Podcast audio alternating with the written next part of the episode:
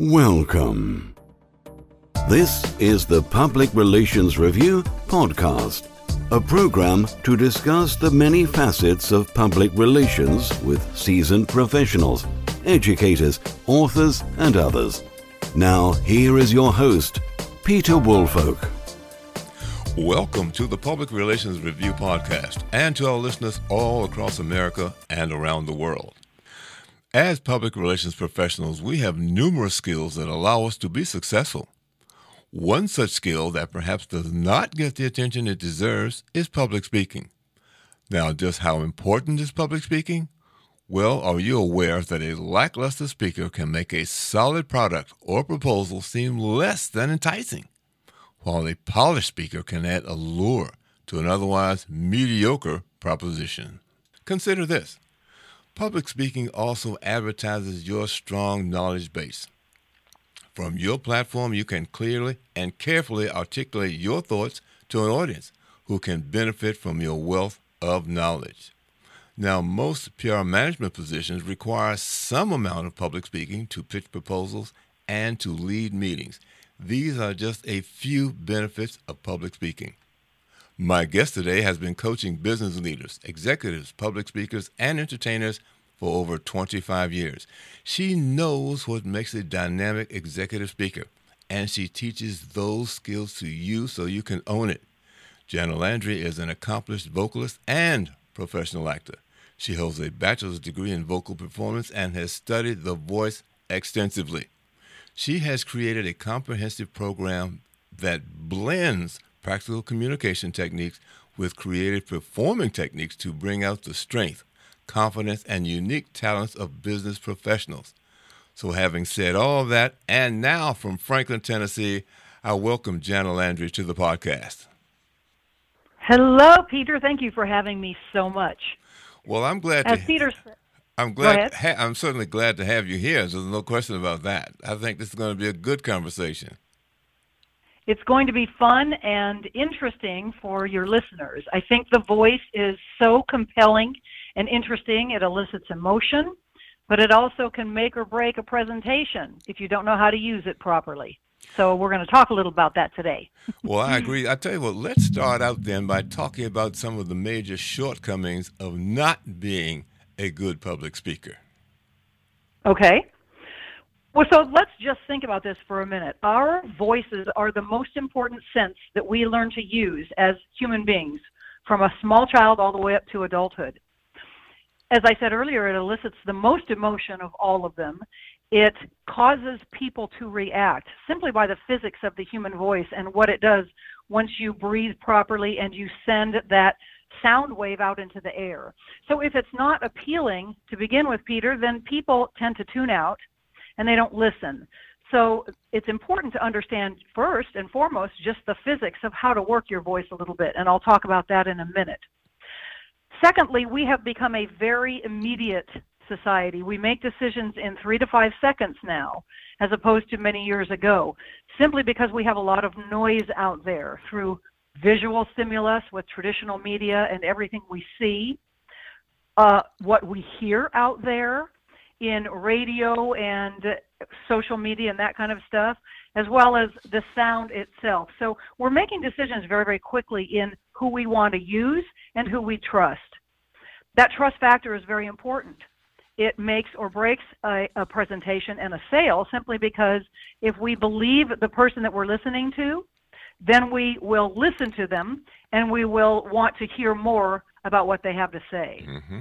So between just the you know the sonic, the physics of the voice, and what you're talking to to your clients and your audience is very very important. So if you don't understand how to use the voice and how to set up your presentation or your pitch, then you're going to lose them from the get-go. And again, we don't have a lot of time for those decisions to be made with our business uh, professionals and such. So I think it's really important to understand that. Mm-hmm. One of the things that comes to mind, I think you touched on it, that sometimes people have important things to say, but it's their delivery that pretty much uh, takes the wind out of the sails, that, and people don't want to listen too much more. Is there some accuracy Absolutely. to that? Yeah, that's very true, Peter. And we're I'll t- I can talk a little bit about what I call the three C's clear, concise, and commanding communication. There we go. It's okay. very important. It's important to be clear, but also to have a little bit of emotion in it. So let's talk a little bit about first just the voice itself, the physics of the voice. The most important thing to understand is your breathing. We breathe low into our bodies with this cool little muscle that's shaped kind of like a donut called the diaphragm. So when you first are learning how to present and how to speak, it's important to just know that you need to take full breaths. Mm-hmm. It's very simple. Just take full breaths. The second is just keep an even, warm, and warm tone to your speaking. You want to have some pitch variation. You want to bring the pitch level up a little bit and down a little bit so that there is interest just in the the pitch range of your speaking voice. You want to keep things fairly relaxed so that you're not rushing. You're not rushing the dialogue or you're not rushing your sentences so people can take a second, a half of a beat to understand what you're saying so that you don't miss any important points. And then lastly, I always say don't ramble. Try to be concise. Try to have organization to your words and your pitch so that people feel like there's a beginning, a middle, and an end. Mm-hmm. That makes people you know be able to put that put that little presentation in their brains as kind of a PowerPoint or however you want to say it. It's interesting the sonics of the voice. People grasp a very interesting voice more than they do a thin and non, uh, you know, a non-warm or, or kind of a edgy or you know, a, a voice with not a lot of color to it. You mm. want to have as much warmth and emotion in your voice as you can. That's what that's what grasps people initially. Say the next thing is storytelling, and that's a big buzzword right now in presentations and just in general in marketing. We have such little time now to make the choices about our brands and the people that we align with that it's very important to put a little bit of you in your presentation. Mm-hmm. And what I mean by that is, yeah, just don't be afraid to talk a little bit about something personal, how it affected you personally when you're talking about something that's of importance to a business client or a group people want to know their brands. They want to know who they're talking to on a bit more of a personal basis than they used to years ago. So it's I always say it's kind of fun to interject humor or to interject something funny that happened in relation to whatever it is you're talking about. You know, if you're pitching a an auto company, you might tell a funny story about uh, your car or something having to do with food or vacation. People relate to human stories and human interest stories, and they want to hear those in the mm-hmm. in that conversation a little bit, so that they feel that there's a little bit more warmth and trust introduced to the conversation. Well, you know, one of the things we're, we're right on track there because having done public speaking myself, that is one of the things that I certainly do in terms of after I guess an introduction is to include some form of brief humor in that to get people relaxed. Uh, the other Absolutely. thing I, I, like to do is move around on the stage. I mean, if that's possible, to move around and then, you know, obviously have eye contact with some of the people who are close by as as I deliver the, the information. Does that help? People seem to be reasonably comfortable with that. That's exactly right, and that's the third thing that I was getting ready to bring up, Peter. That's exactly right. Is eye contact. It is absolutely imperative. If your eyes are darting from person to person, they're not going to trust you. It's important to think like you're talking to your best friend when you make eye contact with somebody, even if it's a large room. And in my book, I talk about a way to split up the room in sort of little grids or little squares so that actually when you're speaking to a large audience, you can kind of tag that room in little equal, uh, like a graph, so that you make sure you look way out to the left or mm-hmm. you look over to the right you make sure that you talk a little bit to the front of room, but also that you talk to the back of the room, which oftentimes kind of feels like they're not included with a lot of public speakers if they're not speaking to the back of the room as well. And then also try to stay on somebody for two or three phrases. You know what I mean? So that you're not darting around, you know, your eyes are darting around. Again, that eye contact elicits trust. It elicits confidence. It elicits relaxation and calm. And that's very important when you're talking to business professionals. You want them to feel calm. Mm-hmm. You want them to feel that you're the trusted advisor. What, in your experience, has been perhaps the largest mistake that you have seen some uh, some speakers make? I think I would say in delivering something to a large group, Peter, is not starting out, like you said, with a little bit of a connection, a human connection, and then understanding that you want to solve a problem or deliver some kind of information to them. So wait until the room understands who you are a little bit. And again, like you said, walking around, getting comfortable in the room, making them feel relaxed so that then they are willing to listen to you. Once you do that, so I always say there's three sections to a good uh, presentation. The first section is simply introducing who you are and why you're there. That second bulk of information is solving a problem or giving them information. And then the third thing is a wrap up. And again, something that brings the conversation back to something a little bit more personal. Maybe you give them an offer or you talk to them or you open it up for questions so that they again feel like there is a personal connection at the end of that. I think that's the biggest thing is oftentimes when I see somebody present, they just jump right into the guts of the of the of you know of the talk and mm-hmm. they're a little bit insecure about getting to know their audience first. And it's important to get to know them like they're a bunch of friends. Treat them like they're a bunch of your friends. There's just might be more of them but it's a bunch of your people that you're going to be hanging out with on a Friday night or something.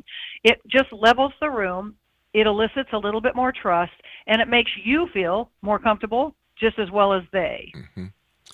Let me say this, and I think this perhaps goes without saying that on some rare occasions, some people get up to speak about issues that they're either not comfortable in, they don't know that much about, but they, I don't know, uh, they're there to represent a group simply to deliver some information, but because folks might know that they're not the person that has all the most accurate information, that causes a loss of trust in in the delivery. Have you ever seen yes. anything like that happen? I have seen that, and the thing that's a little scary is oftentimes if people are a little bit insecure about speaking in public, they will bring somebody else up to do that. And I always say that's the wrong attitude to take. Anybody can learn how to get up in front of people and talk as long as they believe in what they're saying or they're mm-hmm. passionate about what they're saying. And so that's why the fundamental skills are important to learn. Again, the breathing, uh, the the speech, the content of the speech, and the pacing, and like you said, Peter, walking and being comfortable on stage, so you're not just standing up there terrified but truly understanding that it's about human connection. So the more you know about what you're talking about and the more you believe about what you're talking about, the more this audience is going to feel that confidence and feel that trust and feel that passion. And so they're going to listen a little bit stronger. So I do agree with you on that, Peter. I think it's really important to know what you're talking about and to believe it. I talk about that a little bit in my book about you brand you and who first off figure out who you are and what you believe in. And then from there it makes it much easier for you to deliver the information that you need to deliver. By the way this episode is sponsored by Burrelles the media relations planning monitoring and measurement services professionals. I understand you've written a new book about public speaking, so uh, tell us about that and perhaps uh, even how we can get our hands on one of them. So interestingly, I'm not generally somebody that would write, uh, and this is not a big book. This is this book is you know 145 pages or so. Um, I write. I'm used to writing songs. I'm used to writing scripts. I'm used to writing small pitches and things like that. The reason I was passionate about this, Peter, is because I come from a show business background, and a lot of responsibility as a performer is learning how to elicit quick emotion or to make quick decisions on stage or behind camera. And then of course just learning how to use your voice and learning how to how to deliver something with warmth and sincerity that causes your audience to to feel something, to feel emotion. When you're on stage, you feel that whether you're listening to somebody in a play situation or singing a beautiful song. So my book is really taking some of these fundamental skills that we learn as performers and applying them to business professionals for better communication skills in business, but also just in your personal relationships. Uh, I've been doing this for a long time with per- performers, and then as I moved into doing this and coaching professionals, I found that these skills are very similar. I can teach professionals that are non performers the same sort of fundamental uh, issues that we learn as performers. And so it's a it's a kind of a workbook. It's called Dazzle Your Listener, Find Your Voice, and Captivate Your Audience. And it really is a, just an instructional book that kind of utilizes our practical tools tools to master your communication for business, but also for personal growth. So after most of the chapters that I have, I have a little, a few little challenges, what I call challenges, and basically they're just you calling up uh, things in your past that make you communicate the way you do, or practicing some of your breathing skills, writing down some fun things about you that you could put into some of your speeches or some of your pitches. So I have like kind of little homework assignments after several of the chapters. Mm-hmm. I've been thinking about the book, writing the book for about 10 years now. That being said, with busy schedules as we all have as professionals, it's the pandemic was a little bit good to me in that sense, in that I really got time to focus on finally putting this book together. Mm-hmm. So it's called Dazzle Your Listener. Find your voice and captivate your audience, and it's on Amazon now. You can go on to Amazon and type in Dazzle Your Listener and Jana Landry, and it'll pop up. Well, and it's a great little tool. It's kind of a fun little workbook tool.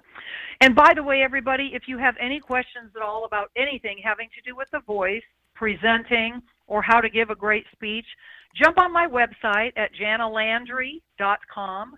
That's www.janalandry.com. There is an area there where you can shoot me a quick question, and I will respond to you immediately, and we can dialogue about it. Thank you.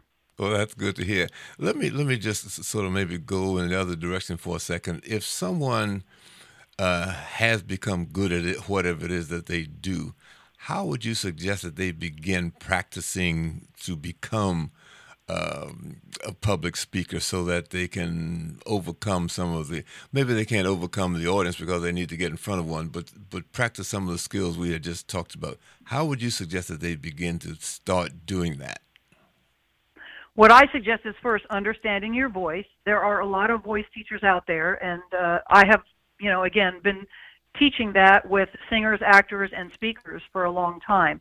It's important to find somebody that understands not just the singing voice, but the speaking voice. If you are not confident with your voice at hand, because there are actual exercises that you can do that will enhance and fatten your voice, make your voice more appealing. Breathing exercises, tonal exercises. We do a lot of you know, vowel vowel kinds of exercises where you're working two and three vowels together, which is very much the way speech is. So I would say first and foremost, just understand how your voice works. And here's why I say that, Peter. One of the biggest obstacles and the I would say the number one thing that I hear over and over again from my clients over the past 25 years is I am terrified to get up and speak on a microphone. Mm-hmm. And here's what I tell them a microphone is just a little tiny piece of metal that's amplifying your voice, your passion, all of your beautiful experience that you have learned in life. There is no reason to be afraid of it. The other key thing about about stage fright is that you have to understand that as a species, as a human species, we are fight, flight, or freeze animals. It is the way we're wired.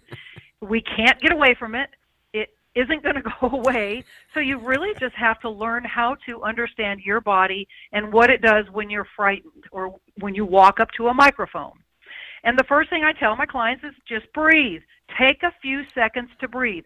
Your audience is not going to fall apart if you take a few seconds to just relax, look at them, smile, breathe a couple of deep breaths. It will help you center it helps to take away all of that adrenaline and that cortisol that's running through your body because we are fight or flight animals.